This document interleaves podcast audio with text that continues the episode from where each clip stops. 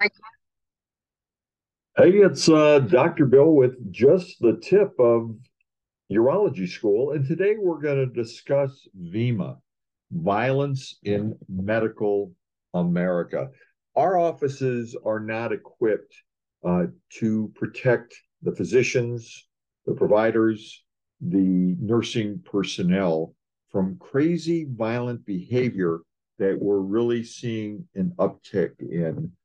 Pay attention to the media, the media reports of uh, violence and aggressive behavior on nursing staff and physicians and providers at all levels. Understand that we are targets, whether it's a function of frustration over expensive procedures or poor insurance coverage, poor availability of medicine and supplies, empty promises from advertisers and insurance institutions, all involve promises from healthcare that many feel are just not simply being met.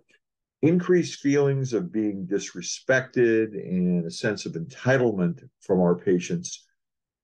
They feel that the concerns with appointments and the long waits that we see in many of our clinics are directly targeting them. They're disrespecting them. All feed into a bizarre sense that the patient is a target.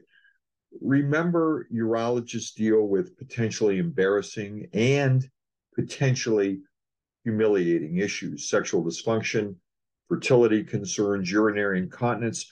All these can magnify patients' self of being the target of inappropriate uh, behavior, uh, concerns regarding outcomes that weren't uh, anticipated, or not meeting patients' expectations of treatments or any intervention.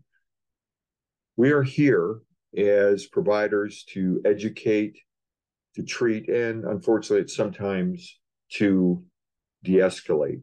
We did not sign up for this to be targets of bad behavior, of threats, and of violence.